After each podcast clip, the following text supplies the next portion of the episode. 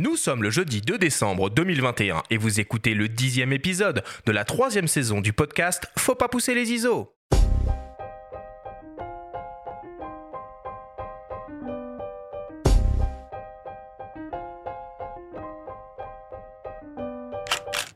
Bienvenue sur Faut pas pousser les ISO, le podcast entièrement dédié à l'image pour tous les passionnés de photos et de vidéos. Je suis Arthur Azoulay et cette émission vous est proposée par le magazine Le Monde de la Photo. Cette semaine, nous vous proposons la deuxième partie de notre grand guide d'achat de fin d'année avec le volet dédié aux meilleures optiques hybrides de 2021. Nous recevons pour l'occasion deux journalistes spécialisés, experts, l'incontournable Bruno Labarbère et Pierre-Marie Salomez du magazine Chasseur d'images. Cette émission vous est proposée en partenariat avec Sony et sa gamme de boîtiers hybrides plein format photo et vidéo pour les professionnels et les amoureux de la belle image. C'est parti Numéro 10, numéro 10, Benjamin, le rédacteur en chef du magazine Le Monde de la Photo, dixième émission de cette troisième saison. Comment vas-tu aujourd'hui? Eh ben, je suis content, Arthur. On va parler de quelque chose qui m'anime beaucoup plus que les boîtiers aujourd'hui. Bon, bah écoute, on a le plaisir de, de, retrouver encore notre, notre ami, notre confrère, notre collègue, Seigneur Bruno Labarbère, que je vais quand même représenter une énième fois pour les nouveaux auditeurs qui nous découvrent. Alors Bruno, tu es photographe et journaliste spécialisé indépendant, tu collabores ou tu as collaboré avec de nombreuses rédactions comme Le Monde de la Photo ou Les Numériques, où tu as été pendant plusieurs années chef de rubrique. Tu es également formateur à la Leica Academy et éditeur du blog mizuwari.fr. En ce moment, tu travailles sur ton premier beau livre de photographie qui mettra en lumière une partie de tes images urbaines réalisé au Japon. Bruno, tu es un peu à la maison ici. Merci beaucoup d'être une fois de plus avec nous. Eh bien, merci à tous les deux. Euh, c'est bien, j'apprends que je suis incontournable. C'est euh, va falloir en parler au, rédacteur en chef pour qu'il me recrute. Ça, ça devient un triumvirat, hein, on dirait. ouais, c'est Ferré. Je suis le troisième consul. Et pour t'accompagner, on retrouve pour la deuxième fois ces micros, puisqu'il était déjà là l'année dernière. Pour les guides de fin d'année, on a le plaisir de retrouver Pierre-Marie Salomez. Alors, tu es journaliste à la revue Chasseur d'images depuis 10 ans. Tu t'occupes entre autres des tests de matériel, appareils et objectifs. Pour toi, disséquer les caractéristiques d'un boîtier ne te fait pas peur, car tu es venu au journalisme lors de ta reconversion après avoir travaillé dans la recherche en physique et traitement du signal. Bonjour à toi Pierre-Marie, merci beaucoup d'être de nouveau avec nous aujourd'hui. Bonjour Arthur, bonjour à tous les deux, aussi Benjamin et Bruno. Salut Pierre-Marie. Les présentations sont faites, on commence comme d'habitude l'émission avec le Flash Actu.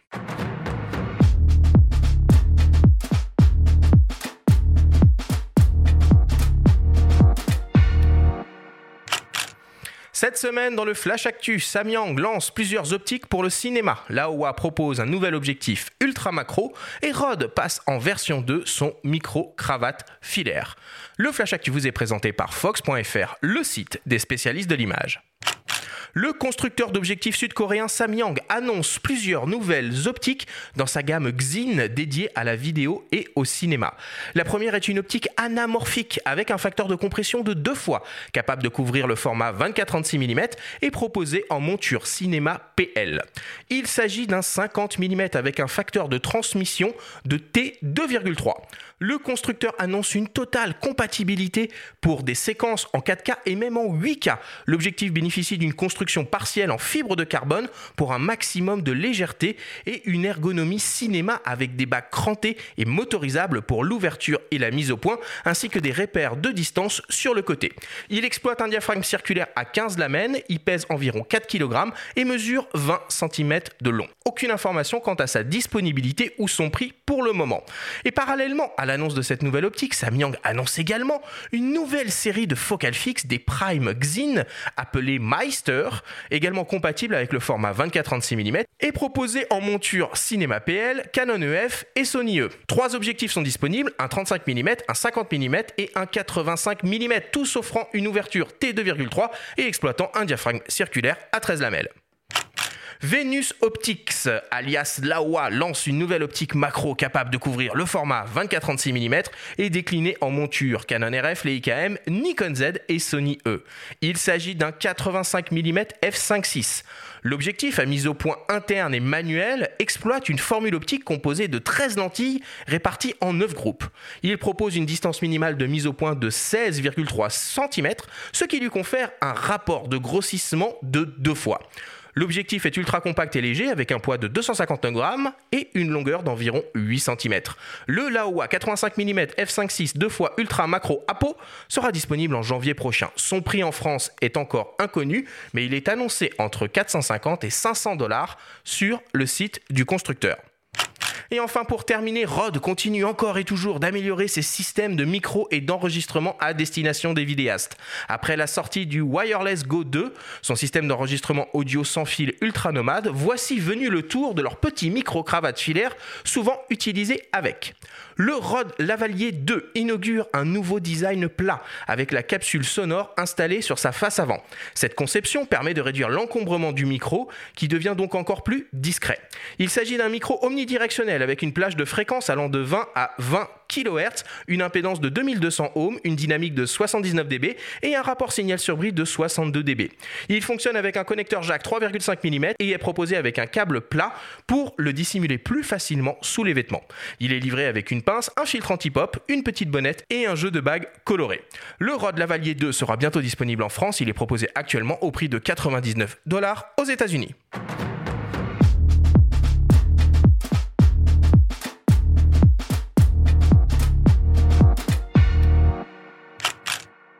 Bon, voilà pour l'actu des optiques. Samyang est très en forme côté euh, vidéo et cinéma avec ses nouvelles Xin, euh, Benjamin?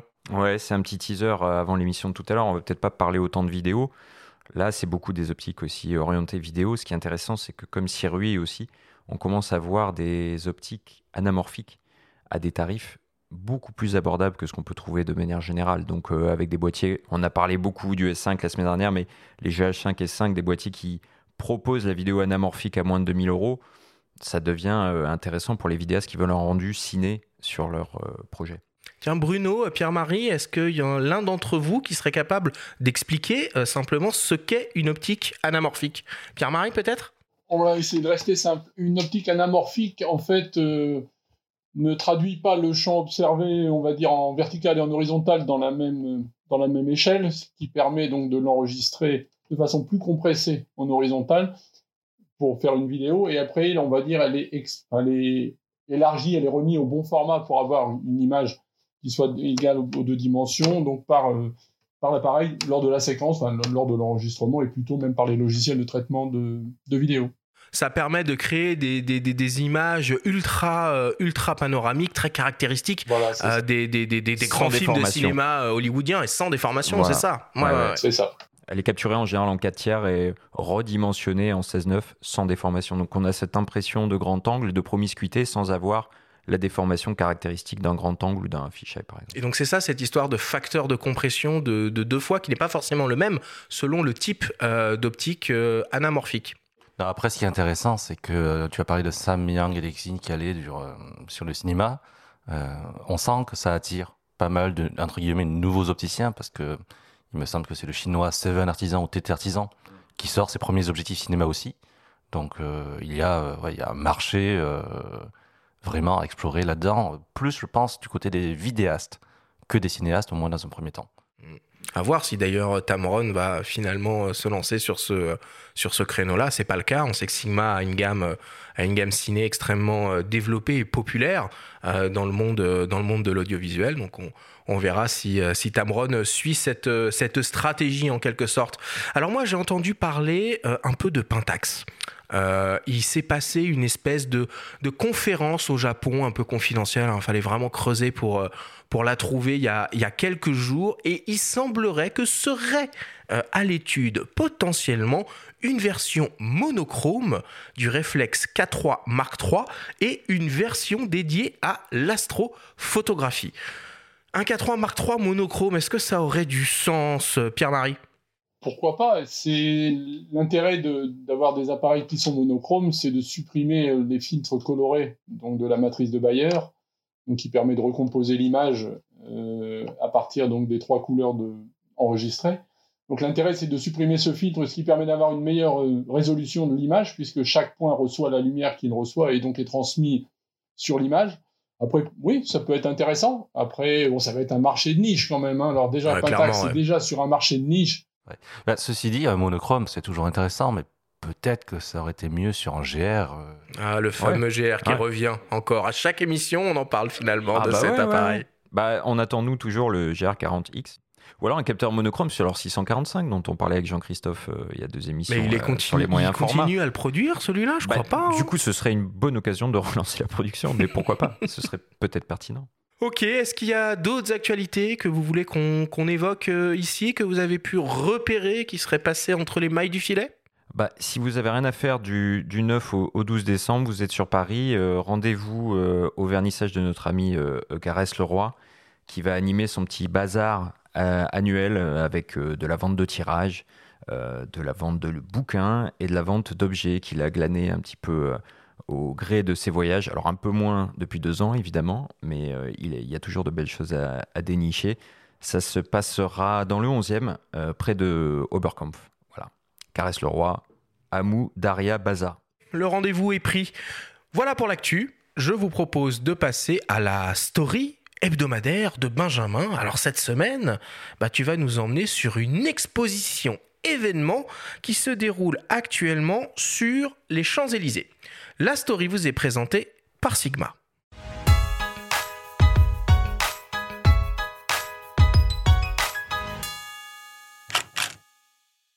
15 août 2021, les talibans prennent Kaboul. Les images de civils courant après les avions sur le tarmac pour fuir leur pays font le tour du monde. Début septembre, Ava Jamshidi, grand reporter à Elle, et Philippe de Poulpiquet, photojournaliste, grand reporter au Parisien, se rendent dans la capitale afghane en passant par le Pakistan. Leur but Témoigner de la condition des femmes, particulièrement fragiles, sous le joug du nouveau régime. Un sujet de premier plan pour le magazine Elle, comme le souligne Véronique Philippona, la directrice. Je pense que c'est très important euh, d'informer, d'alerter, d'enquêter. Et donc quand Ava euh, Jamshidi et Philippe de Poulpiquet m'ont proposé de partir à Kaboul juste après effectivement l'arrivée des talibans, c'était important parce que les droits des femmes sont mis à mal dans ce pays et que donc du coup, euh, magazine féminin engagé, on se devait d'être à leur côté. En plus du reportage publié dans le journal, une exposition est actuellement visible à Paris, en plein air, sur les Champs-Élysées tandis que les Afghanes, elles, doivent se cacher désormais. Ce qui m'a marqué en arrivant à Kaboul, c'est que ces femmes, on ne les voit pas. Ou alors on voit quelques silhouettes, on voit des burqas. Et euh, je voulais dépasser les clichés euh, qu'on peut voir de ces femmes euh, dans la rue et les montrer vraiment à visage découvert en allant les rencontrer et montrer leur quotidien, savoir ce qu'elles vivaient. Elles apparaissent en effet à visage découvert sur les portraits signés Philippe de Poulpiquet une volonté de leur part et un acte de résistance, selon la journaliste Ava Jamshidi. Ce qui nous a étonné, c'est qu'on leur a souvent proposé euh, des astuces et, des subterfuges pour masquer un peu leur, euh, leur visage. Et ce qu'elles nous ont répondu, elles, eh bien, c'était qu'elles ne voulaient pas qu'on les efface, parce qu'elles considéraient que les effacer, pour nous, euh, médias français, reviendrait à faire exactement la même chose euh, que leur imposaient les, talibans. Donc ça, ça a été vraiment quelque chose qui était à la fois un peu douloureux parce que c'est une grosse responsabilité que de décider de, montrer leur visage et en même temps euh, une forme d'étonnement presque devant tant de, courage et, d'audace de la part de, de six jeunes femmes. Les talibans interdisant toute forme de représentation féminine, les deux reporters ont souvent rencontré les jeunes femmes dans de discrets salons de beauté où elles se retrouvent et tombent leur niqab. Moi, je suis parti dans l'idée de faire des portraits d'elles comme je peux faire des portraits à Paris pour justement euh, dépasser ces clichés qu'on avait d'elles. Et le fait de venir avec un réflecteur, de les éclairer, de faire des photographies comme je peux les faire en studio, elles se sont senties considérées et ça a été plutôt un atout, puisqu'elles étaient vraiment euh, flattées, quelque part, d'être euh, d'être prises en photo. Ça allait être euh, dans, un magazine féminin, le L, ensuite à Paris. Aujourd'hui, cette exposition. Le courant est bien passé elles ont été vraiment flattées d'être prises en photo. On a pris le temps, on les a suivies. Étant un homme, ça n'a pas gêné plus que ça et c'était une manière pour elle voilà, d'être mise en valeur. Parmi toutes les photos qu'il a prises, il y en a une qui le touche particulièrement et qui résume, à ses yeux, le quotidien de ces femmes afghanes. La photo qui me tient à cœur, c'est une des photos au tout début de l'exposition. C'est Malala, elle a 23 ans, elle est infirmière et elle se dévoile. On peut distinguer déjà ses cernes, également euh, sur, son front une trace de son niqab, puisque toute la journée elle est enfermée dans ce vêtement qui la couvre entièrement. Et ses cernes qui représentent, euh, qui montrent que ces femmes sont fatiguées. Euh, la plupart, il faut savoir qu'elles sont sous antidépresseurs. Et ses yeux bleus, elle montre sa bague, euh, la main sur son cœur. Et je trouve que c'est un, portrait qui, résume à la fois la beauté de ces femmes, leur résistance face aux talibans. C'est une image que je trouve très belle de Malalai.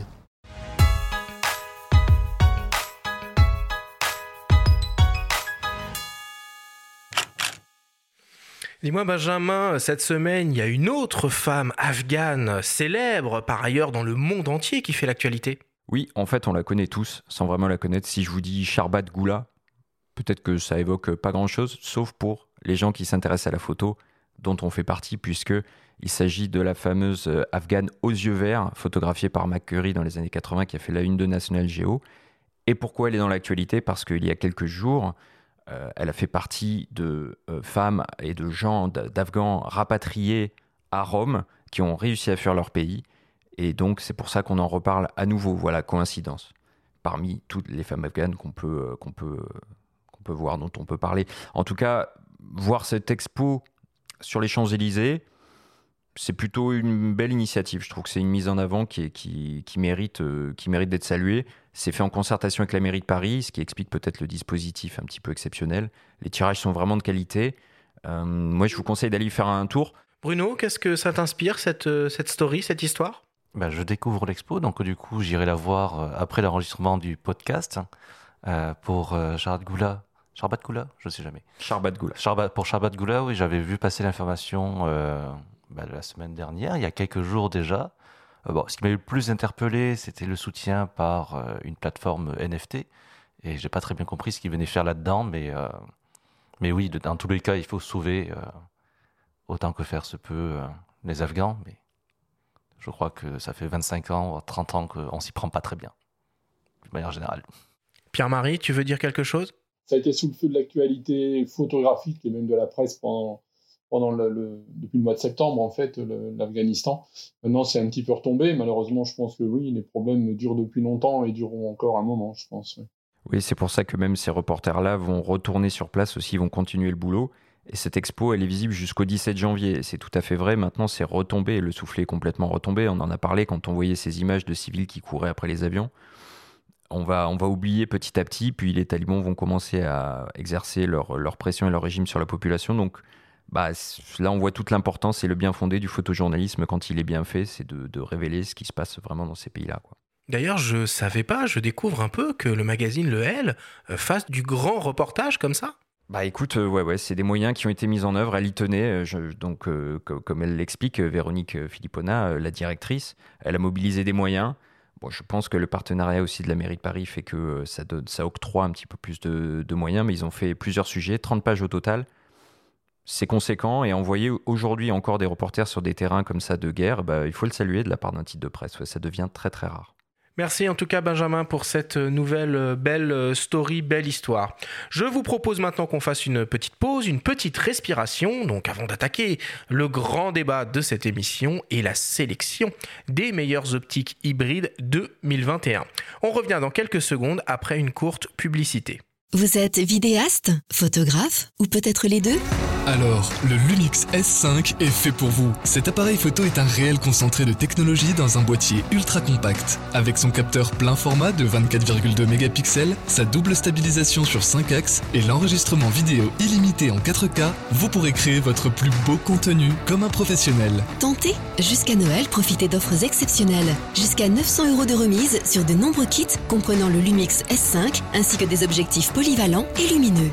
Modalités et informations disponibles sur le site panasonic.com rubrique promotion. Nous sommes de retour dans Faut pas pousser les ISO avec les photographes journalistes spécialisés Bruno Labarbère et Pierre-Marie Salomès pour notre grande sélection des meilleures optiques hybrides de l'année 2021. Alors, nous avons décidé d'organiser notre guide comme l'année passée en fonction des types de focales. Trois catégories les grands angles et les super grands angles, les focales dites standards et les longues focales qui incluent les téléobjectifs et super téléobjectifs. Alors avant de commencer, je vous propose d'écouter euh, Xavier Delatullet qui s'occupe des tests d'objectifs hein, pour le magazine Le Monde de la Photo. Il nous explique son protocole de test. On l'écoute. Alors, pour, pour tester un objectif, il y a pas mal de choses à faire. Il y a des tests qui sont des photos normales, parce qu'avec ça, on voit déjà pas mal de, pas mal de, résultats sur ce que donne un, objectif. Ensuite, euh, il faut choisir le bon appareil pour, tester une optique. Ça fait partie des choses assez compliquées, parce que dans le principe, on prend l'appareil qui a la meilleure définition dans une marque donnée. Alors, dans les, tests, ça va se faire sur des mires avec un panneau sur lequel sont collés des, des mires de définition et aussi des dessins divers qui vont permettre de tester la distorsion, le vignettage et même éventuellement les dérives colorimétriques. Il y a un, autre élément qui sert à faire les tests qui est un sujet type avec des objets difficiles à reproduire. Par exemple, sur ce sujet type, il y a des timbres, des objets réfléchissants avec des guillochages, des plumes, enfin tout plein de, petits objets comme ça, dont on sait qu'ils posent des problèmes dans la résolution, dans le, dans le rendu. Et enfin, il y a euh, une mesure qui est importante aussi, surtout pour les grands angulaires, c'est la mesure de vignettage. Pour ça, j'utilise une source uniforme qui est photographiée hors focus, de manière à ce que ce soit que le problème de l'objectif qui apparaisse il y a une, appréciation visuelle sur différentes formes de mire. Parce que, en fait, suivant les appareils, on a des rendus qui sont différents sur les mires. Donc, ça, c'est fait à l'œil. Après, on fait des mesures euh, plus précises, techniques, en utilisant la fonction de transfert de modulation. Avec ça, on peut savoir aussi ce qu'un objectif a dans le ventre, tracer une courbe et voir beaucoup de choses au niveau des aberrations chromatiques, par exemple.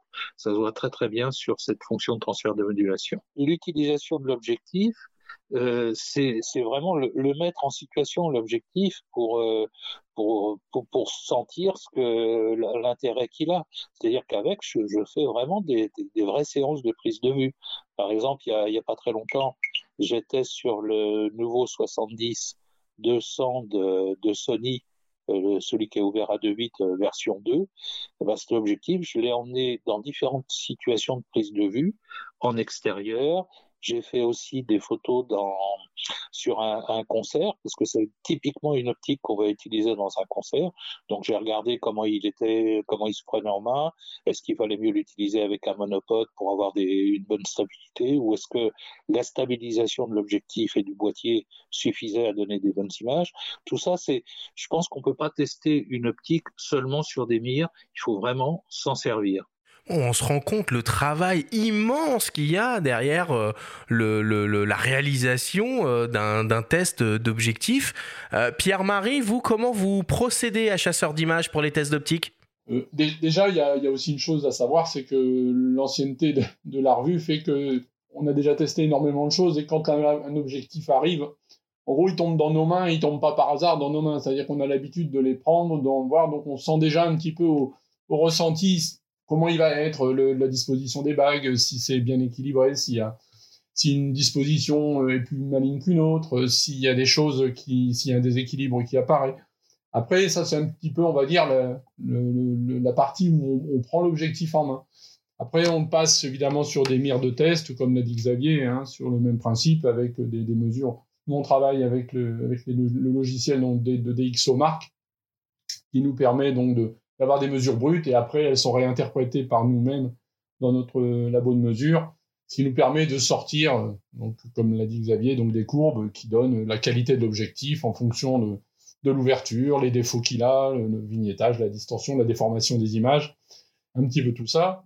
Et après, donc nous aussi, donc on, on prend l'appareil, on prend l'objectif, et si on a un petit peu de temps, si on va sur le terrain, on, on fait des essais, on regarde un petit peu comment ça se passe.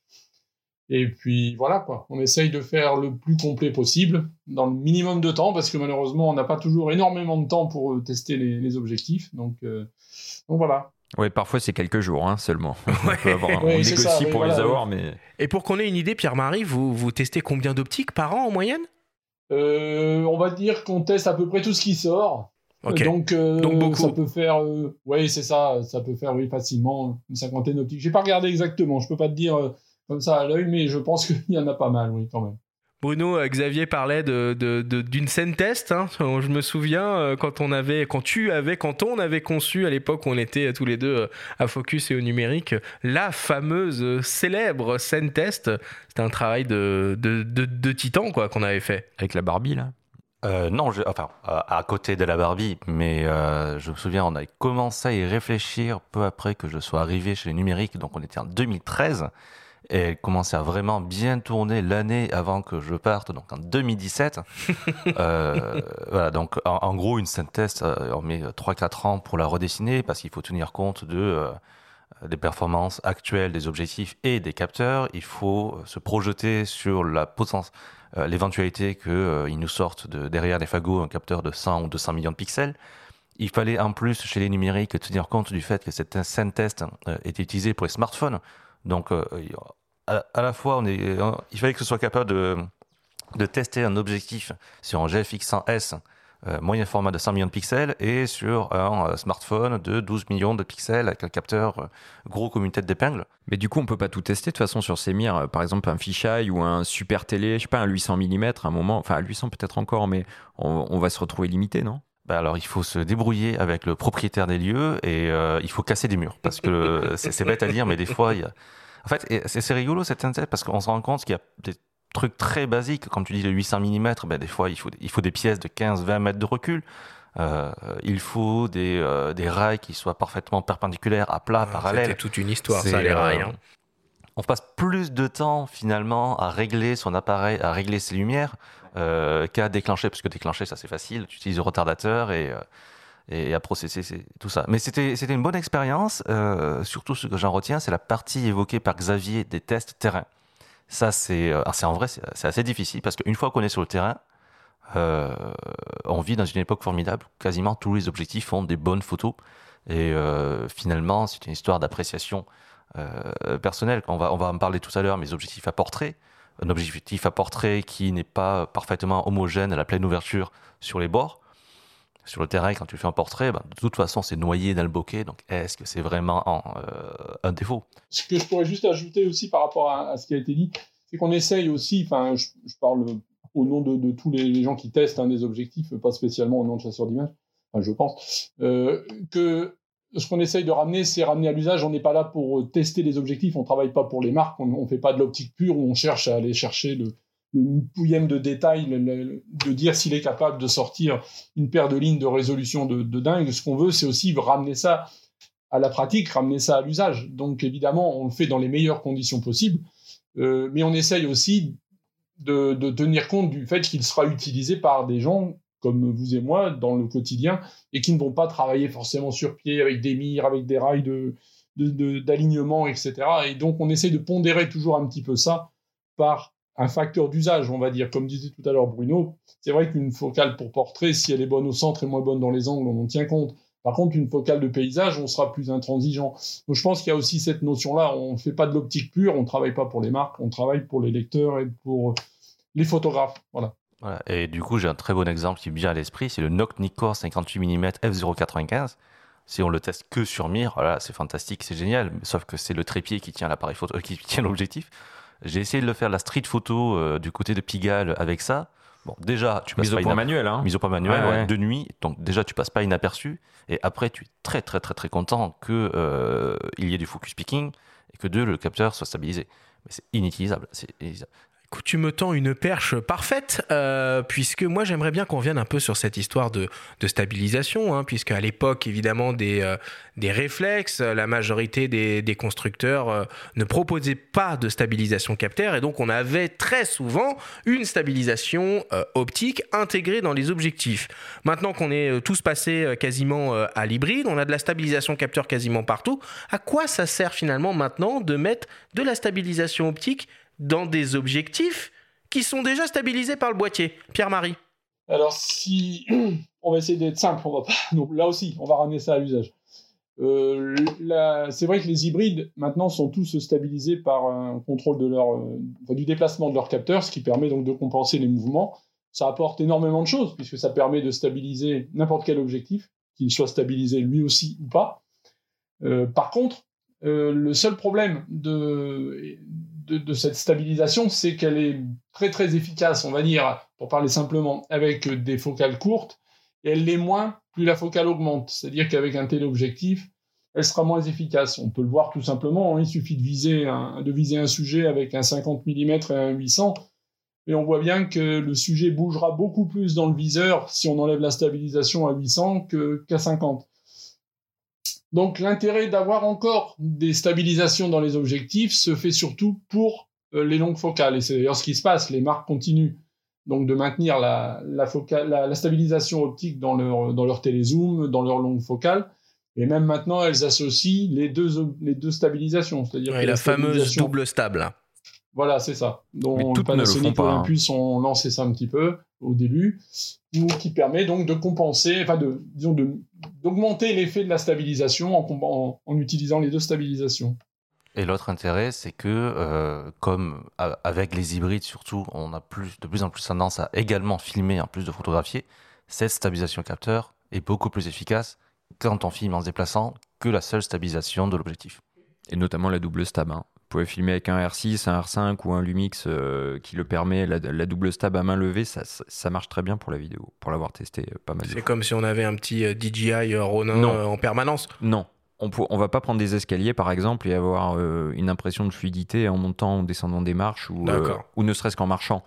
En revanche, faire rester soi-même stable tout en faisant un mouvement panoramique ou en, essayant de, capter une scène à main levée, ça oui, ce sera tout à fait possible. Faire croire qu'en marchant, euh, on obtiendra quelque chose de fluide, euh, comparable à euh, une poignée stabilisée, ça, c'est faux. Ok, ça marche. Bon, messieurs, je vous propose qu'on rentre un peu dans le vif du sujet de cette sélection euh, des meilleures optiques hybrides 2021, avec peut-être d'ailleurs des modèles plus anciens, hein, 2020, 2019, voire même avant, pourquoi pas. Certainement. On va commencer avec la catégorie euh, des grands angles, alors que ce soit des zooms, des focales fixes. Évidemment, quand on pense grand angle, on pense euh, paysage, euh, on pense reportage, on peut penser portrait même, pourquoi pas. Alors, qu'est-ce qu'on peut dire, euh, messieurs, sur ces grands angles? Pour commencer, rappeler quels sont les grands angles ou pas? Ouais. À partir de quoi De quand 50 ans Parce que 50, c'est le standard. On a déjà eu ce débat l'année dernière, il me semble. je sais, je On sais. dit quoi En dessous de 50, on Non, est du le coup, grand ouais, moi, je voilà. dirais en dessous de 35. Bah, En dessous de 35, En dessous de ouais, c'est 35. pas mal. Ouais, En ouais, dessous de 40. 35. Ouais, 40, ouais. Ouais, ouais, non, c'est Zola. Alors, alors, je, je vais parler maths. En dessous de 35, 35 inclus ou non? Parce que pour moi, en 35, c'est pas encore un grand angle. Mais pour pas mal de gens, c'est un 30. ouais, c'est- c'est En dessous de utilisé comme 35, on va dire à partir de 28. Exactement, exactement. Peut-être qu'on peut parler de, de tendance. En grand angle, Ouais. cette année, il y a eu pas mal de, de, de, fo- de focales qui sont sorties, notamment des focales Ouais. fixes, plusieurs 24 mm euh, chez, chez Sony, chez Sigma. Toi, est-ce qu'il y a des modèles qui t'ont marqué, Pierre-Marie, euh, lors de tes tests euh, sur, sur, sur le segment grand angle hybride en général? Ouais, oui, oui, c'est vrai que cette année, c'est comme tu dis, Benjamin, il y a eu pas mal de focales fixes. Et en plus, ce que j'aime bien dans, dans les propositions qui sont faites, c'est que ce ne sont pas forcément des focales fixes grande ouverture ou très grande Mm. ouverture.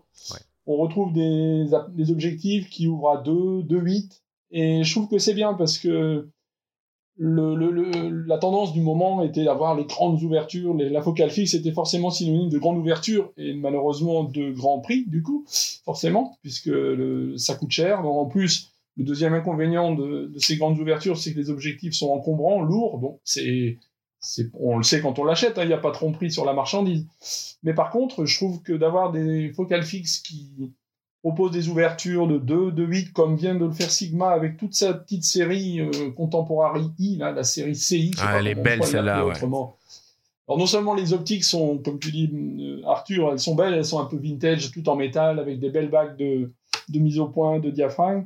Et en plus, elles proposent donc des ouvertures comme là. Le, le, le, donc si on prend, on va rester donc en dessous de 35, donc il y a un 24-3.5 Hmm. en monture, donc qui est en monture L, mais aussi disponible en monture E, Mhm. euh, qui vraiment, enfin, moi je l'ai utilisé, je fais pas mal de, de reportages et de rues, et je l'ai utilisé, et c'est vraiment super agréable, quoi, parce que c'est tout petit, c'est c'est sympa, on retrouve, euh, on retrouve des, petits, des petites habitudes qu'on avait quand on travaillait à l'argentique avec des focales compactes, parce que le problème de l'hybride en ce moment, c'est que ça prend de l'embonpoint. Euh, alors c'est vrai qu'il y a les moteurs intégrés, il y a plein de choses, mais je pense qu'en ce moment, il y a un petit peu aussi du, faire valoir. On gonfle un petit peu les, optiques pour qu'elles soient, qu'elles soient un petit peu bodybuildées, qu'elles fassent sérieuses, qu'elles fassent. Et c'est dommage. Donc euh, je suis vraiment content de toute cette série euh, Sigma en contemporary qui est sortie cette année. D'autant qu'on a parlé de la stab juste avant, donc ces ouvertures finalement moyennes sont pas si graves que ça selon les usages. Et en monture euh, Canon RF, alors euh, outre les, euh, les zooms par exemple extrêmement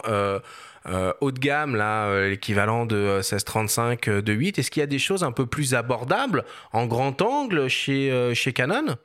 Chez Canon, il y a un 1435. Euh, alors là aussi, le, on, si on, va- on va, on va, pas rentrer trop dans la technique, mais l'intérêt de, de l'hybride, c'est d'avoir permis des, des choses différentes au niveau des optiques. Les, toutes les optiques maintenant, on va dire, elles sont moins. oh, les marques vont pas aimer si je dis ça, mais elles sont des fois un peu moins performantes parce que elles euh, embarquent des corrections, euh, des petits défauts qui sont Eh oui. automatiquement pris en compte à la prise de vue, que ce soit en JPEG ou en RAW. Et donc, ça leur permet des, des choses différentes pour un, pour un bien. hein. C'est vrai que avant, faire un 1635, c'était déjà très compliqué pour un réflexe. Maintenant, avec justement ces histoires de correction optique embarquée, on peut se Mhm. lâcher un petit peu et du coup gagner 2 mm. Et donc, ce 1435 F4, bon, qui vaut quand même 1800 euros, hein, attention. hein, Ah oui, quand même. plus- voilà. Ah, oui, c'est une hein, sérielle et pas- là franchement c'est- pas donné pour du F4 constant. c'est- Non, non, c'est ça. Vraiment cher. le, le danger, c'est en ce moment, c'est ça aussi le problème, c'est que les prix augmentent. Mais par contre, donc on, on note ce truc, on gagne, on gagne 2 mm. Euh, chez Nikon, ils ont fait pareil. Ils ont sorti donc euh, leur euh, leur. euh, J'aime pas trop quand on dit ça zoom économique parce qu'à ce prix-là, c'est vrai que ça ne l'est pas vraiment. Un F4 constant pareil, donc un 1430.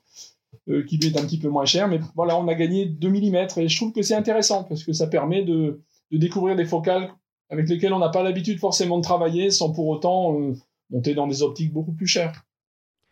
Chez Canon, et pour avoir assez tapé sur eux au début quand ils ont sorti la gamme R et notamment le prix de leurs optiques, hein, souvenez-vous du zoom euh, 28-70 euh, f2, euh, du 85-1.2, enfin des optiques absolument magnifiques mais un peu hors de prix, un peu hors sol. Ils viennent de sortir un 16 mm STM f2.8 en monture RF à 350 euros. Ça, en grand angle, focal fixe, euh, pour commencer en plein format euh, chez Canon, euh, pour le coup, ça mérite d'être salué. Et un grand angle d'une manière générale, euh, il faut surveiller les euh, 14 mm chez Samyang, qui existent Ah oui. dans presque toutes les montures, qui ouvrent à 2.8, qui existent en autofocus et en mise au point manuel.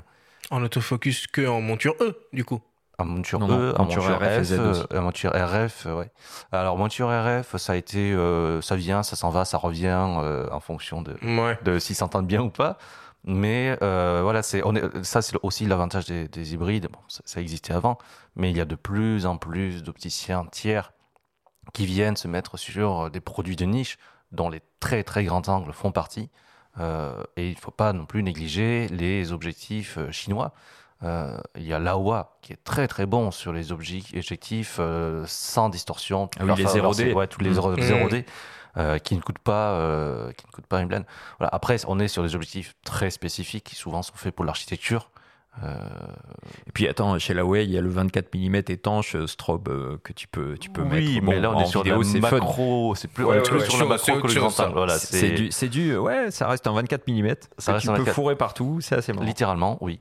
Voilà. Mais euh, pour revenir sur ce que dit Jean-Marie, effectivement, euh, j'ai euh, j'ai eu un gros coup de cœur ces dernières années pour le 1430 de chez euh, Nikon, qui a l'avantage ben, d'être de rentrer dans la poche et euh, de mémoire d'être à moins de 1000 euros. Donc ça fluctue hein, en fonction des semaines, mais euh, ouais, ça fait partie de ces objectifs. On pourrait toujours les avoir sur soi. Ils permettent de tout faire. Et le fait d'avoir opté pour une conception où euh, le boîtier corrige une bonne partie des, des déformations optiques et des défauts de vignettage, entre autres, bah, ça permet ouais, d'alléger tout la facture et le sac. Donc peut-être on devrait aller plus vers des choses comme ça plutôt que sur les 16-35 de 8 comme, comme viennent de sortir Sony qui sont très très bien mais qui coûtent les yeux de la tête juste pour un usage. Sauf à aller sur le 17-28 Tamron qui lui pour le coup est à la fois léger, à la fois performant et lumineux. Et pour le coup. Et abordable. Ouais, et, qui pour le coup en plus permet de changer de, de, de filtre. Enfin, on peut ôter le pare-soleil, utiliser des filtres. En grand angle, c'est pas mal aussi. Ok, bon bah voilà pour, euh, voilà pour les grands angles. Alors avant de passer euh, au focal standard, on vous propose d'écouter le, témoignage de Patrice Guéry, qui est le gérant de la boutique Ménesson Photo à Reims, qui appartient au groupe Fox. On lui a demandé quelles sont les nouvelles optiques de l'année les plus marquantes selon lui. On l'écoute. Alors, pour, moi, il n'y a, enfin, a pas vraiment, déjà bonjour à tous, il n'y a pas vraiment d'optique euh, réellement marquante, absolument. Moi, ce que je vois surtout, et ça c'est un, un signe, euh, des, des, opticiens comme Tamron et, euh, et Sigma s'orientent de plus en plus vers, le, vers le marché voilà, qui, qui est là, comme les hybrides. Donc, on voit apparaître des optiques fort intéressantes, pas forcément marquantes, mais très intéressantes, à la fois qualitatives et en prix, sur de la compatibilité pour du Sony, euh, pour du Fuji. Euh, on attend avec une petite impatience la monture Canon RF qui va, qui va sûrement être commercialisée par ces deux opticiens. Alors ça a un, un énorme avantage, c'est que ça permet aux clients d'avoir un choix extrêmement large, à la fois en termes de qualité, mais surtout en termes de budget. Ça dynamise le marché parce que effectivement, on voit des, des, des, des petits optiques apparaître comme les 2875, les 2870, euh, qui sont des, euh, des optiques à la fois en ouverture de 8, mais surtout petite. Donc, euh, pour quelqu'un qui a acheté un, appareil comme, comme le dernier petit Sony ou autre, euh, bah voilà, c'est à la fois abordable en prix et surtout en taille. Donc voilà, pas forcément d'optique absolument marquante, mais en tout cas, euh, une, je dirais une démocratisation de l'hybride. Là, on voit qu'il y a une vague de fond.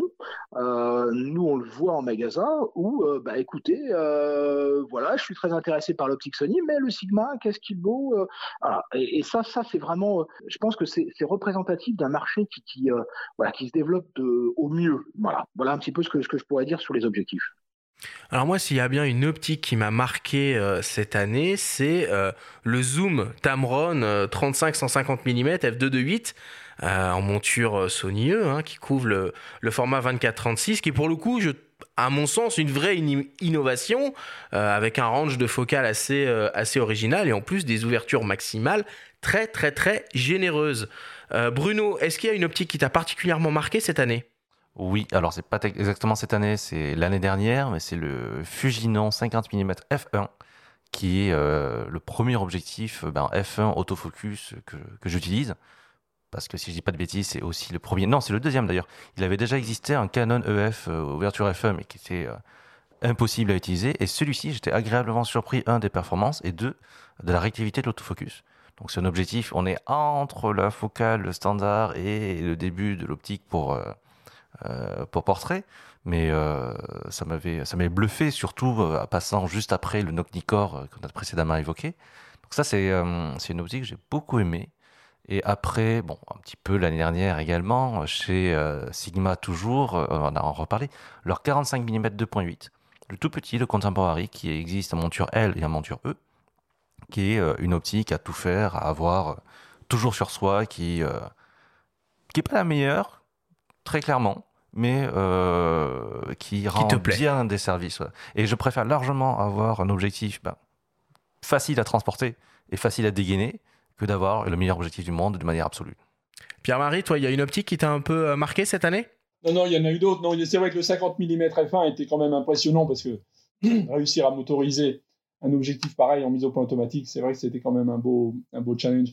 Non, moi, ce qui me plaît bien cette année euh, aussi, c'est que les, les marques ont, les marques d'hybride qui, travaillent en hybride ont au début euh, conforté une gamme avec des grandes ouvertures.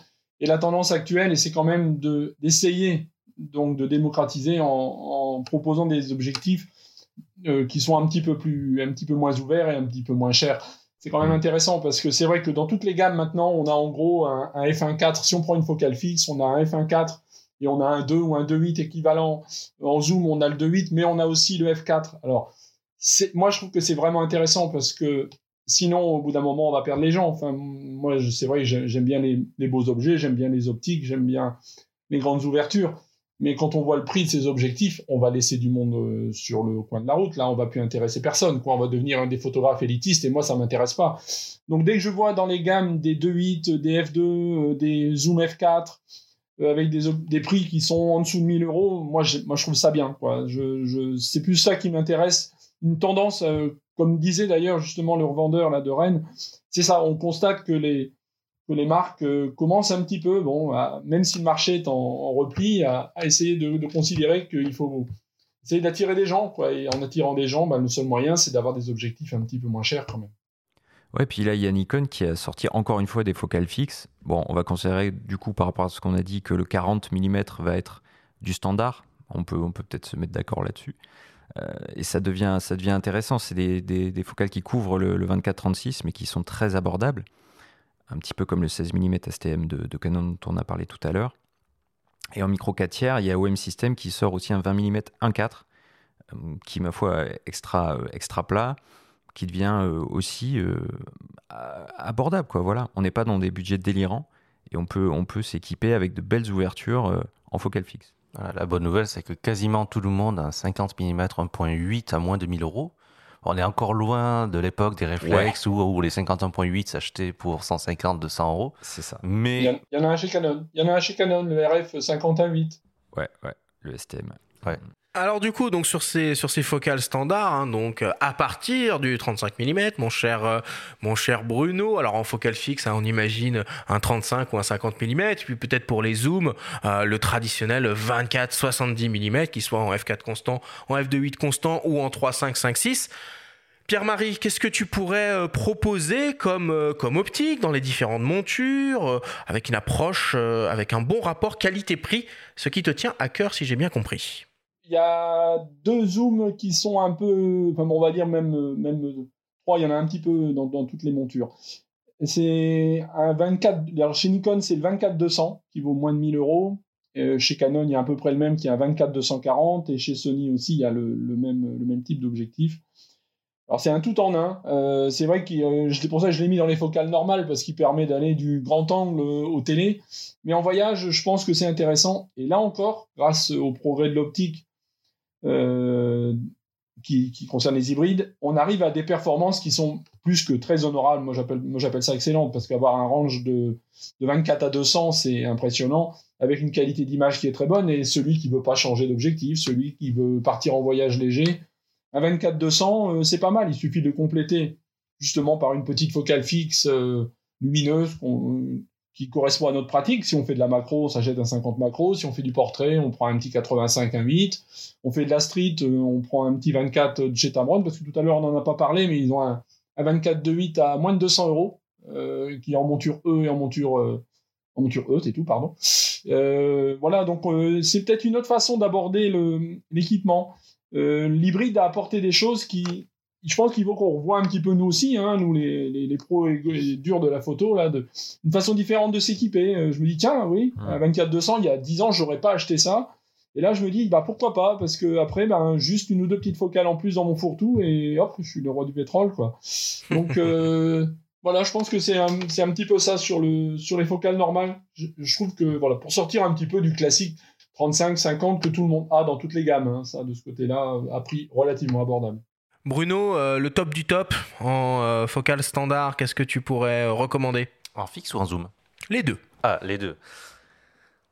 Top du top, on va dire que ça va dépendre des montures, mais j'ai J'aime bien deux zooms chez Tamron et chez, euh, chez Sigma, le 28-75 de 8 chez, euh, chez Tamron et le 28-70 chez Sigma, donc qui n'ont pas des amplitudes aussi euh, élevées que les 24-200 évoqués par Jean-Marie. Mais qui sont de 8 constants. Mais qui sont de 8 constants, et qui permettent de tout faire, qui permettent de tout faire, de le faire bien, de manière lumineuse, et qui sont disponibles dans la plupart des montures intéressantes.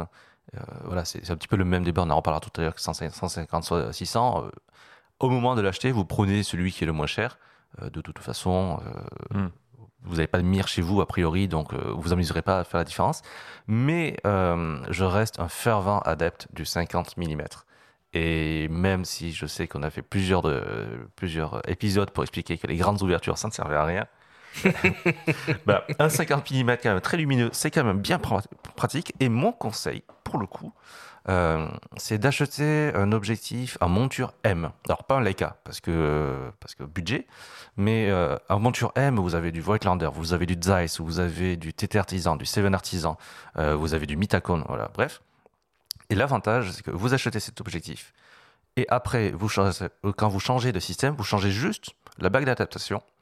Et ça, ça va partout. Et l'avantage de cette monture M, c'est que en plus, si vous n'êtes pas content, vous le revendez et vous aurez potentiellement beaucoup plus d'acheteurs que euh, ben, un objectif RF qui ne se euh, dessinera qu'aux canonistes, un objectif Z qui ne se dessinera qu'aux niconistes et ainsi de suite. Mais il faut quand même bien préciser que tous les optiques là dont tu as parlé sont des objectifs 100% euh, manuels du coup. Hein. Exactement. Et c'est pour ça qu'il y a de l'intérêt à utiliser un boîtier à capteur stabilisé. En ultra lumineux autofocus, il faut aussi euh, signaler le 51.2 Sony, qui est, qui est, étonnamment compact euh, vu, vu l'ouverture qu'il propose. Et il y avait beaucoup de questions sur les limites, soi-disant, enfin, de rumeurs, de spéculations, sur les limites de la monture E, puisque c'est la première optique qui ouvre à 1.2. Et euh, nous, les résultats des tests ont été assez, euh, stupéfiants. Je crois que Xavier euh, était assez conquis. Ok, voilà pour les focales standards. Alors il nous reste une catégorie un peu à traiter, donc les longues focales avec les zooms, souvent les téléobjectifs, les super téléobjectifs. Alors avant de passer sur cette catégorie d'optique, on va écouter le témoignage de Nicolas Puget, qui est le gérant de la boutique Camara à Marseille. On lui a demandé quel serait son ses conseils pour quelqu'un, euh, peut-être un photographe débutant, qui a l'habitude de travailler avec un, zoom polyvalent et qui aimerait se lancer avec une première expérience de focal fixe. On l'écoute. Alors, moi, la première chose, euh, souvent que j'explique à mes clients, euh, c'est que la focale fixe est souvent le meilleur moyen de découvrir des nouvelles, d'avoir des nouvelles émotions avec son appareil. Quand on a un petit peu fait le tour, souvent, avec un objectif, un zoom, on se cache un petit peu derrière. On cherche le meilleur cadrage, on joue de quelques millimètres en avant, en arrière, mais euh, on oublie un petit peu de, de réfléchir. Et la contrainte de la focale fixe, elle va apporter en fait de la créativité.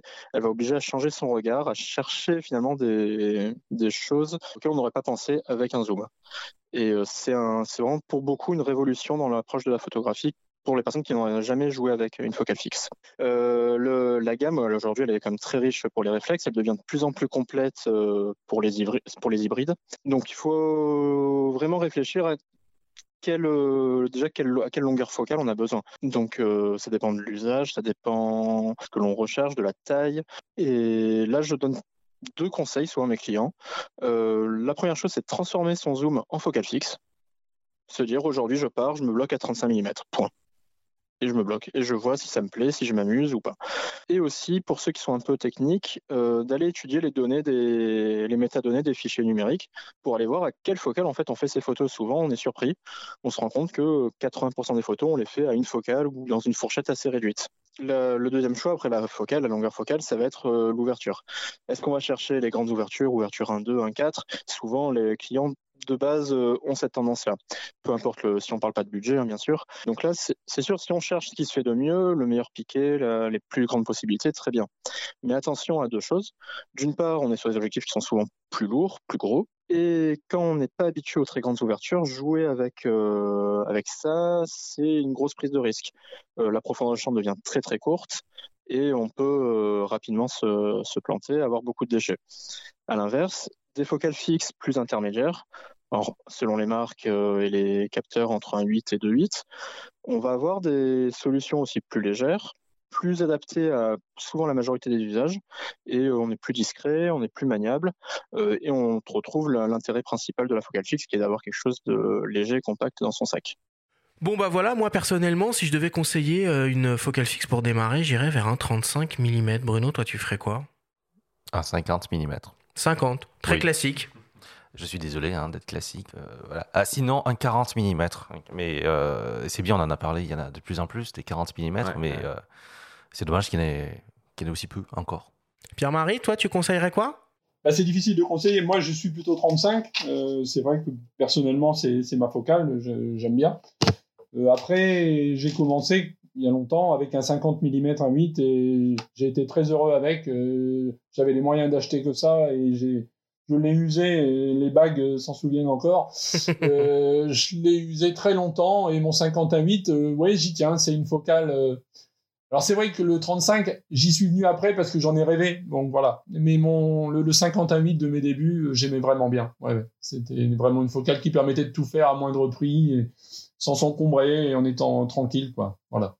Et on n'a pas beaucoup parlé d'APS-C, on parle beaucoup de 24-36 depuis le début, mais chez Fuji, il y a des petites focales fixes qui sont assez redoutables notamment le 23 mm f2. Enfin, c'est des optiques très très bien construites, euh, résistantes aux intempéries. Et on peut s'équiper en focale fixe à moins de 1000 euros.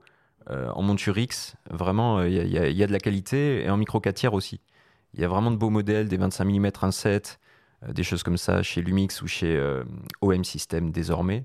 J'ai cité tout à l'heure le 20 mm 1.4 qui équivaut du coup à 1.40. Donc on peut, on peut s'équiper euh, pour un, un coût relativement maîtrisé.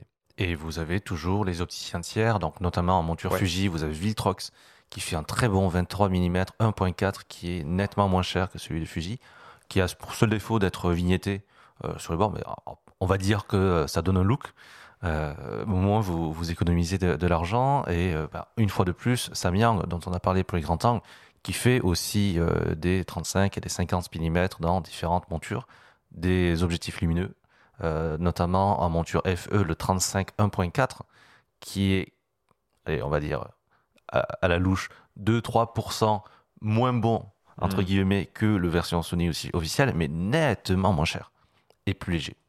Ok, ça marche. Alors, euh, au niveau des, des longues focales, là, pour le coup, donc euh, les, téléobjectifs, les euh, super télézooms, les méga super télézooms, ça, bouge, ça a bougé beaucoup hein, cette année sur ce, sur ce créneau-là du, côté du côté des hybrides.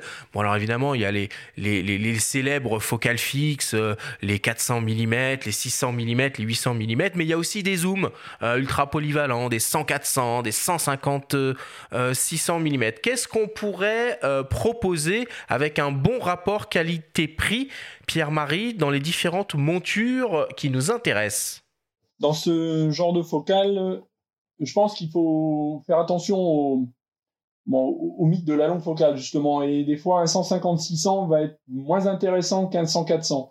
Un 100-400 est, à mon avis, plus polyvalent. On l'utilisera déjà plus facilement à main levée, parce que 400 mm, c'est pas 600 mm, même si les stabs font des prouesses, au bout d'un moment, quand même, euh, ça finit quand même par être flou. Donc, euh, chez Canon, il y a un 100-400, euh, dont l'ouverture, évidemment, est modeste, mais qui est à 700 euros. Euh, chez Sigma, pareil, il y a un 100-400 à 1000 euros qui, sont intéressants l'un comme l'autre. Alors après, évidemment, bon, bah, si on est passionné par la... Parce que l'intérêt du 100-400, c'est de pouvoir l'emmener partout. On peut avoir avec un zoom transstandard, ça peut être la deuxième optique qui pourrait remplacer le, télézoom de 70-200. On peut le remplacer par un 100-400, ils sont à peine plus encombrants. Ils ont une plage plus importante, bien sûr, une luminosité moins forte, bien sûr. Mais je trouve que l'intérêt du 100-400, c'est ça, c'est de pouvoir l'emmener partout. Le 150-600, c'est déjà plus pour les gens qui veulent faire bah, ou du sport en extérieur, ou de la, ou de la, la photo de faune, ou de la photo animalière. Euh, mais là, c'est déjà. Alors, le, tarif est déjà bien sûr plus élevé aussi. Et puis, c'est plus encombrant, un peu plus lourd, un peu plus compliqué à utiliser. Euh, voilà, quoi. Peut-être que Sigma sortira euh, une version contemporary comme ils l'ont fait sur Reflex. Là, ils ont sorti un 156 sport. C'est vrai qu'il est volumineux, Oui. hein, 2 kg 100, c'est pas c'est pas rien. Euh, il reste Non, non, abordable, vrai. 1500 balles, mais ça, ça reste ça reste assez gros. Chez Canon, chez Nikon, on a des, euh, on a des choses, Bruno? Pas des tarifs très raisonnables. D'accord. Alors c'est pas raisonnable, par- alors sauf pour les 600 et 800 mm STM, Ouais. f11. Ceux-là, ils sont un peu, ils sont un peu hors peu hein. catégorie. Et Ouais. Pierre-Marie a cité le, le 100-400, il a raison, euh, STM aussi. Par contre, si vous avez les moyens, pour l'avoir testé euh, avec le R3 euh, sur, sur un stade, le 100-500 de série L, c'est vraiment une optique superbe. Enfin là, on n'est pas non plus. Moi, je suis comme euh, vous tous. Enfin, oui, on, on jure par le rapport qualité-prix, mais en termes de performance et de plaisir éprouvé sur le terrain, le 100-500, c'est c'est fantastique. Après, on est à plus de 3000 euros, donc euh, On est, on est c'est ça, sur un prix qui est vraiment stratosphérique et qui est, qui est trop élevé pour des optiques de ce type-là, ouverture glissante, très clairement. Et si on veut revenir à quelque chose de plus, on va dire, euh, des considérations un petit peu plus euh, humaines et générales, le 150-500 Tamron est vraiment pas mal du tout aussi. En montureux uniquement, par contre. Et du coup, euh, dans cette catégorie d'objectifs, euh, s'il y a bien des appareils qui ont du sens, c'est ceux qui utilisent des, des petits capteurs, alors euh, les boîtiers Ah, APS-C, ouais. alors les Fuji, les Canon, les Nikon, mais surtout aussi les hybrides micro 4 tiers, Voilà. les modèles Panasonic et OM System. Est-ce qu'il y a des choses pour ces appareils-là? Ah ben il y en a, il y en a des très bonnes et surtout des très légères. Enfin très légères, tout est relatif. Mais euh, Ah, si, si, on peut le dire. Ouais. C'est léger, c'est léger. Euh, chez Panasonic, si vous êtes euh, fanatique des longues, longues, longues, longues focales, vous avez ben, le, le fameux 100-400 qui fait un 200-800 euh, et qui fait la taille d'une grosse gourde d'eau.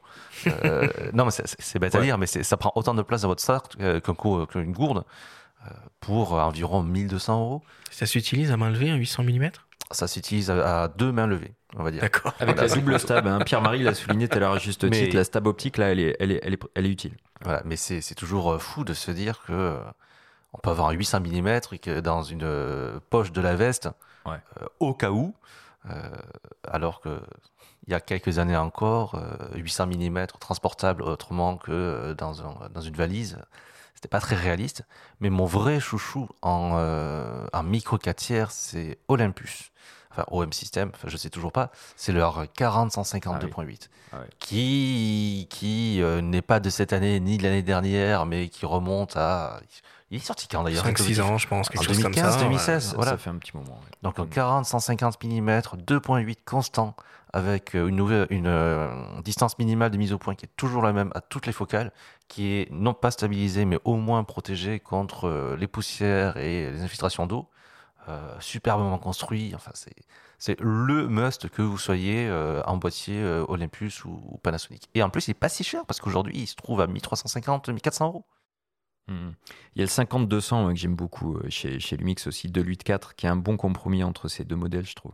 Entre le 100-400 et entre le, le, le 40-150. Euh, ça, ça fait un 100-400 et il est vraiment euh, très très bon aussi. Et chez Fuji, il y a des choses? Chez, chez Fuji, il y avait, il y avait, il y a toujours d'ailleurs, un 55-200 euh, qui est dans les 700 euros, qui est une Ok. focale, euh, donc qui- Et ils viennent de sortir, un- on va dire, ils l'ont modernisé, puisque ben, ils l'ont réactualisé en changeant un petit peu la plage de focale, puisqu'ils viennent passer à 70-300, donc euh, qui complète un petit peu mieux leur, euh, leur zoom transstandard qui est maintenant un 16-80, donc du coup on arrive à aller de 16 à 300 en deux zooms et qui vaut 800 euros, le 70-300. Il est intéressant, il est, il, est, assez compact, et comme en plus c'est sur du capteur APS-C, ben, on arrive quand même au 450 mm, donc on retombe un petit peu sur le même principe que le 100-400 sur un 24-36. Là, on a un 70-300 sur un Fuji, c'est plus compact, on peut l'emmener partout.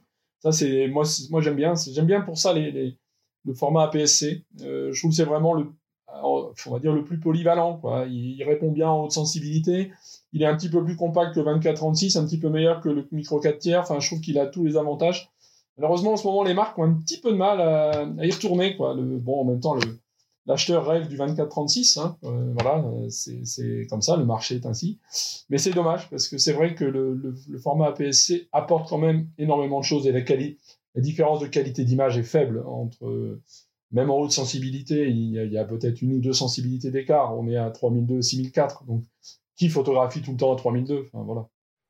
Bon, de toute façon, je pense que cette, euh, gamme, euh, cette monture X de Fujifilm va s'étoffer, hein, puisqu'ils ont ouvert euh, très récemment la monture et on a déjà Tamron qui s'est positionné avec un zoom ultra standard, ultra transstandard pour le coup, un 18-300 mm si je me rappelle bien. Il y a Samyang qui est en train de s'intéresser à ça et j'imagine qu'en toute logique, Sigma devrait proposer des choses dans les mois ou les années à venir. Mais d'une manière générale, ceci dit, contrairement aux deux autres catégories, euh, il n'y a pas encore d'opticiens chinois récents qui s'intéressent aux téléobjectifs. Donc c'est euh, Comment tu l'analyses ça? bah, Trop cher, trop un marché de niche? Ouais, c'est les deux, les deux simultanément. Et surtout, c'est une histoire de savoir-faire qui est pas le même que pour euh, du grand angle ou du comment s'appelle, de la focale standard, dont les formules optiques sont relativement sta- standardisées justement et bien connues. Euh, c'est euh, un développement qui est vraiment vraiment différent le, le téléobjectif. Il y, en a, Les mais c'est des optiques à miroir, bon, un peu particulières chez Tokina et chez Samyang. un 508, c'est spécial, ça. Voilà, Ouais, c'est ouais, peu c'est le particulier. catadioptrique, c'est Ouais. vieux le catadioptrique, ça a presque un siècle. Euh, et puis bon, c'est la- c'est l'ouverture fixe, on peut rien Ouais, faire ouais, avec. ouais. Mais c'est rigolo. limité. Mhm. Il faut, faut rappeler que ça existe. Voilà. Bon, bah voilà, on a fait un tour d'horizon euh, des, euh, des grands angles, des focales standards, des focales fixes. Je mets un terme à cette grande discussion et on attaque le débrief.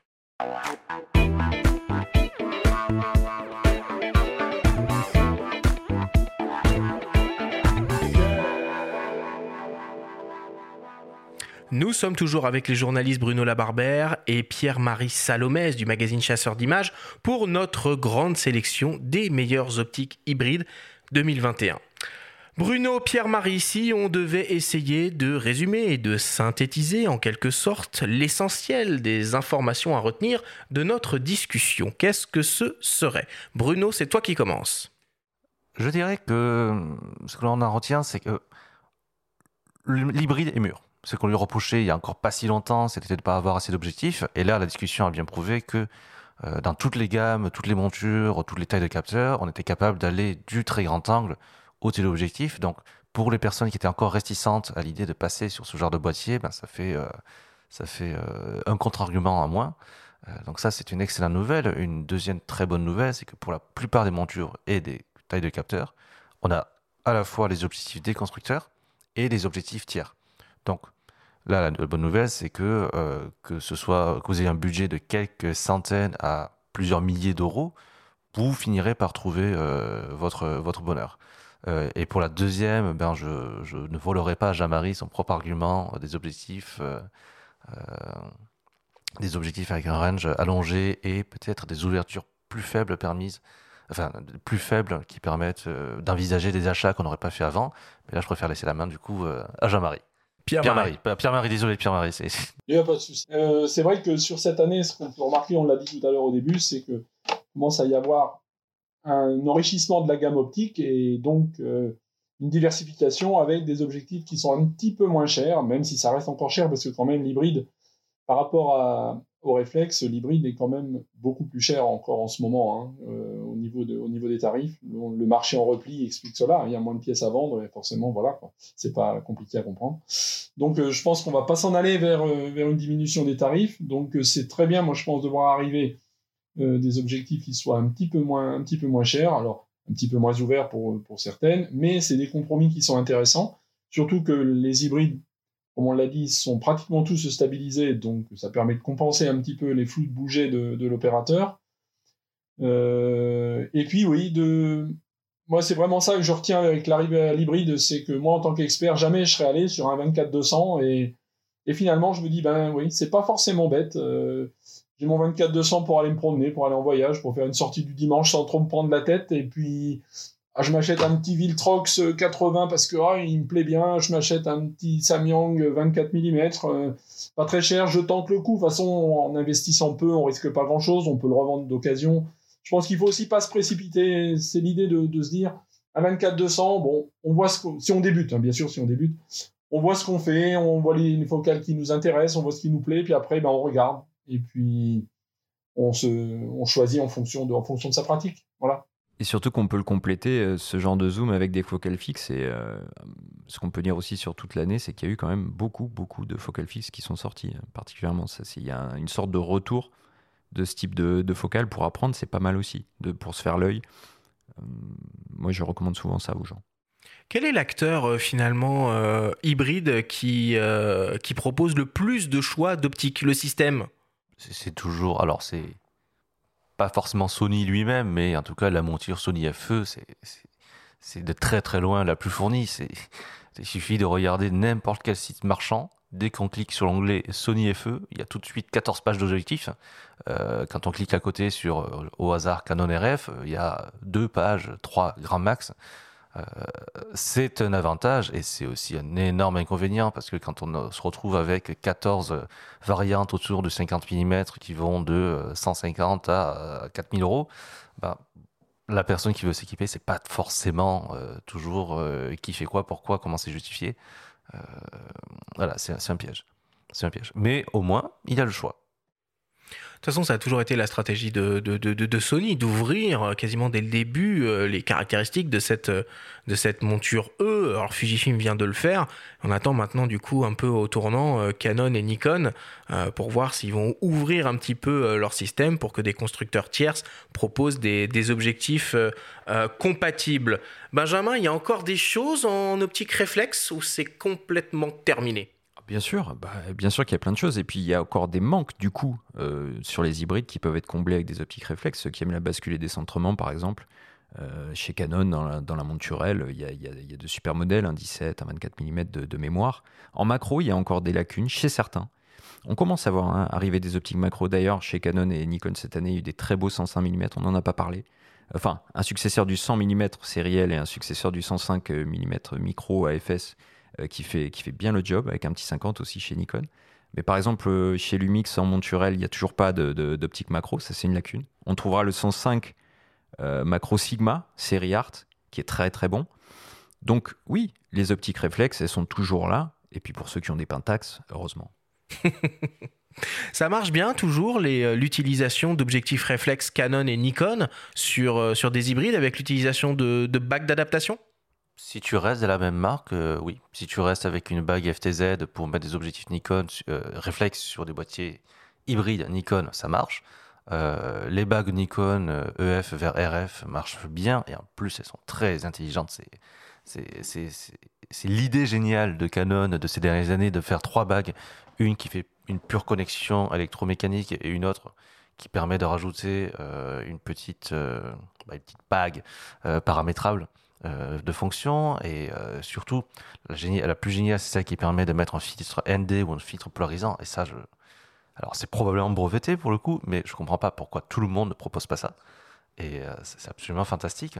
Par contre il y a des montures qui manquent clairement de bagues. La monture L moi je cherchais l'autre jour. Il y a encore presque rien en monture L ou alors en très cher.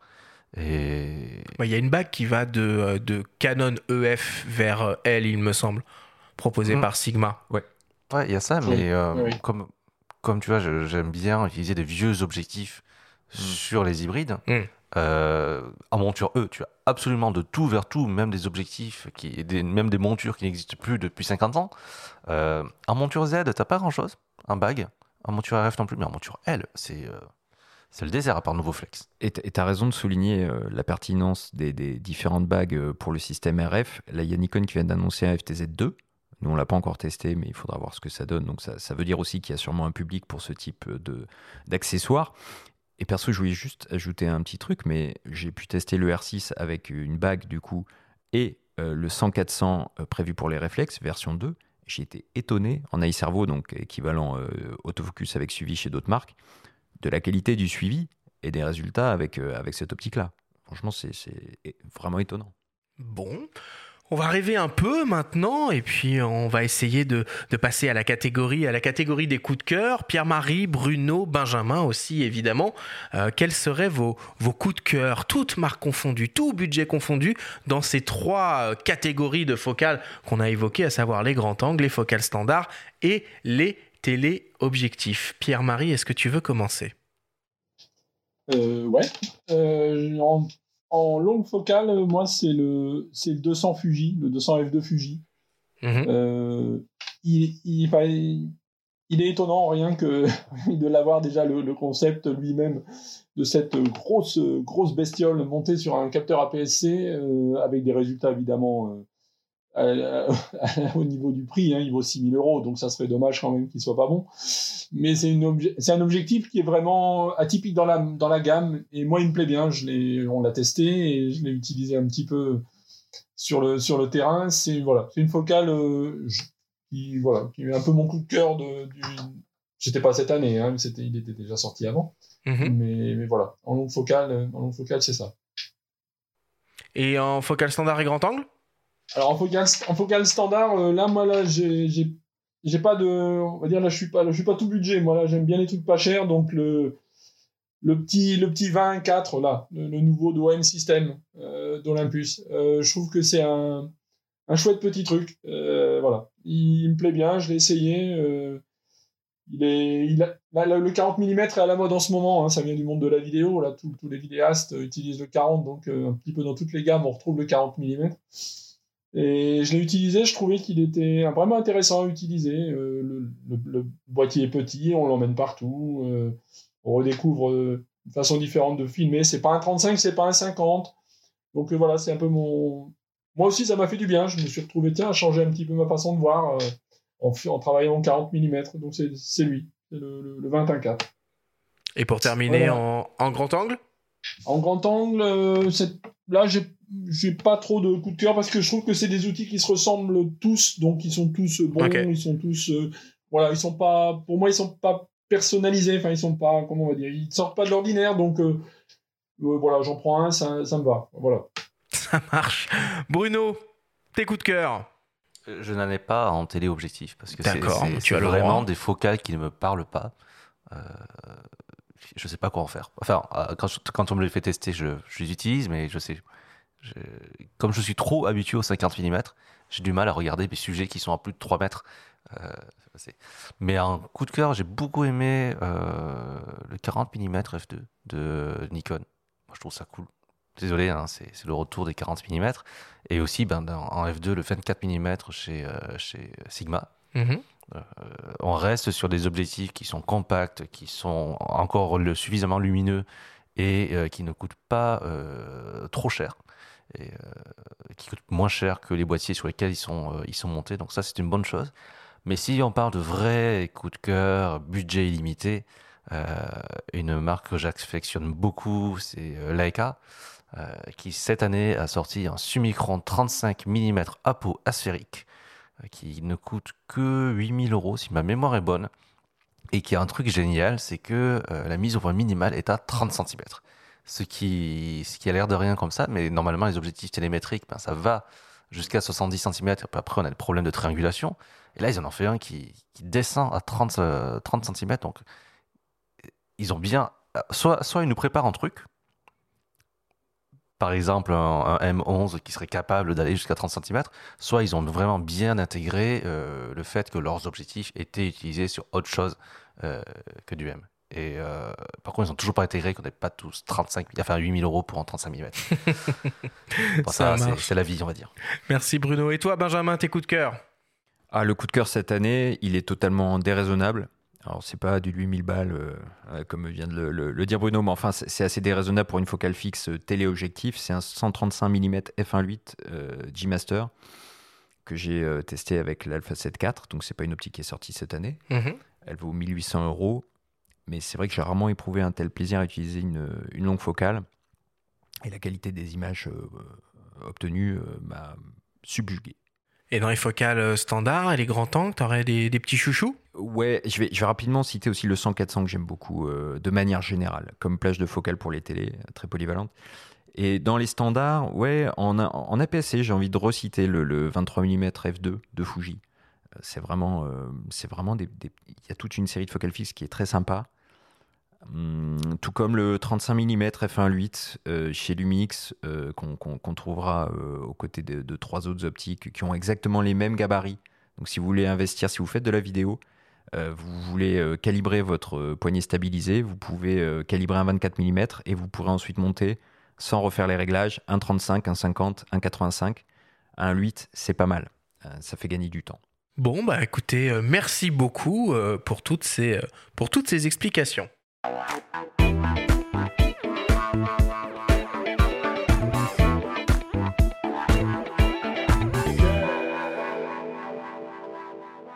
Il est temps de passer à la dernière partie de cette émission. Je vous propose que l'on attaque le traditionnel quiz.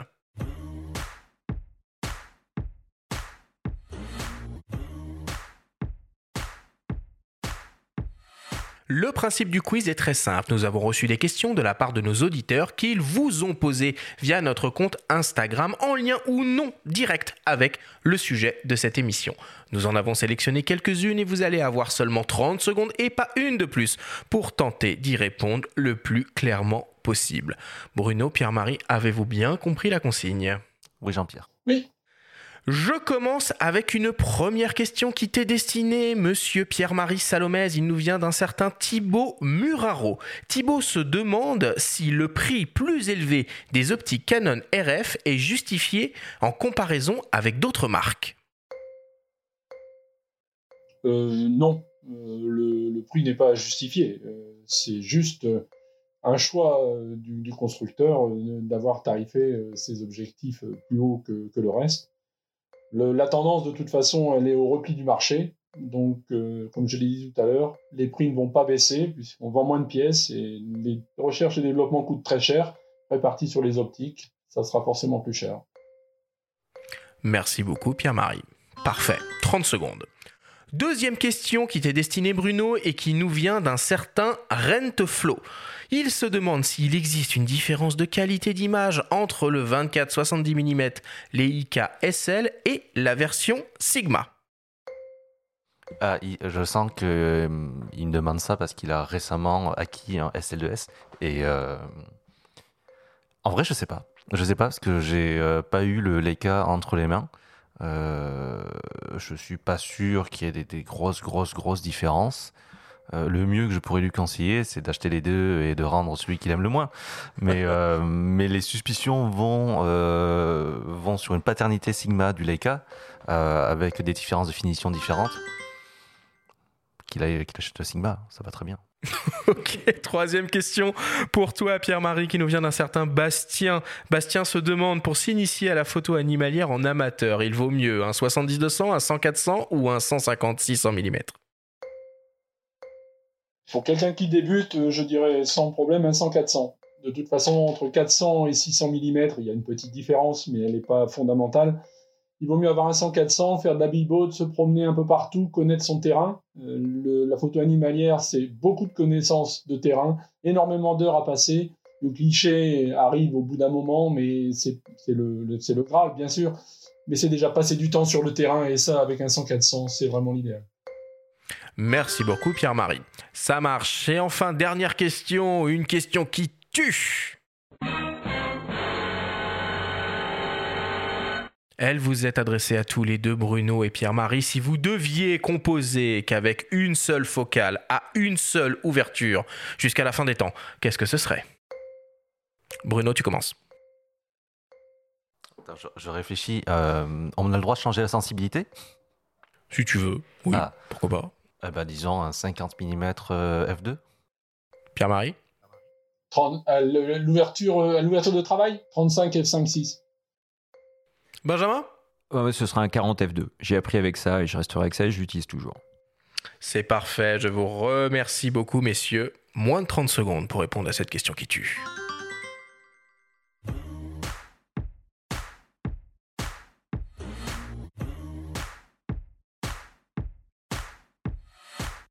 Nous voilà désormais à la fin de cette émission. Bruno, Pierre-Marie, c'était un plaisir de vous avoir de nouveau euh, à nos micros.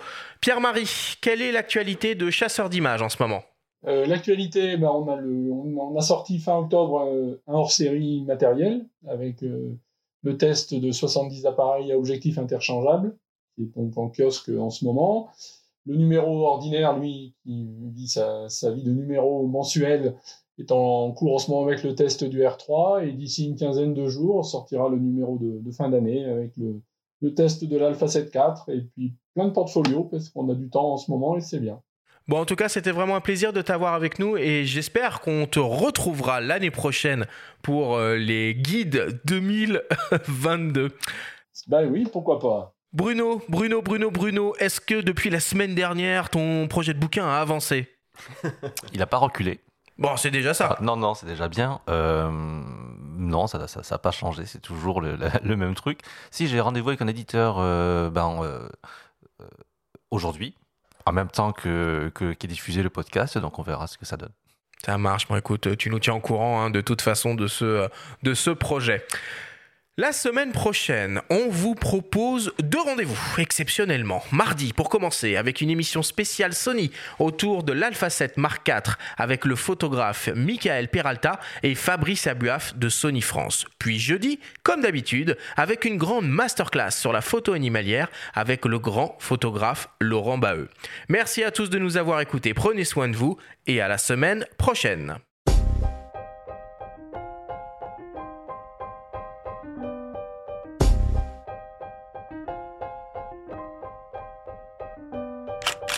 C'était Faut pas pousser les ISO, le podcast entièrement dédié à l'image pour tous les passionnés de photos et de vidéos. Cette émission vous a été présentée en partenariat avec Sony et sa gamme de boîtiers hybrides plein format photo et vidéo pour les professionnels et les amoureux de la belle image. Abonnez-vous à notre chaîne et retrouvez l'intégralité de nos émissions depuis toutes les plateformes comme Spotify, Apple Podcasts, Google Podcasts, Deezer, Amazon Music et YouTube. Rendez-vous mardi prochain pour un nouvel épisode. D'ici la fête de la photo. Et n'oubliez pas, faut pas pousser les ISO.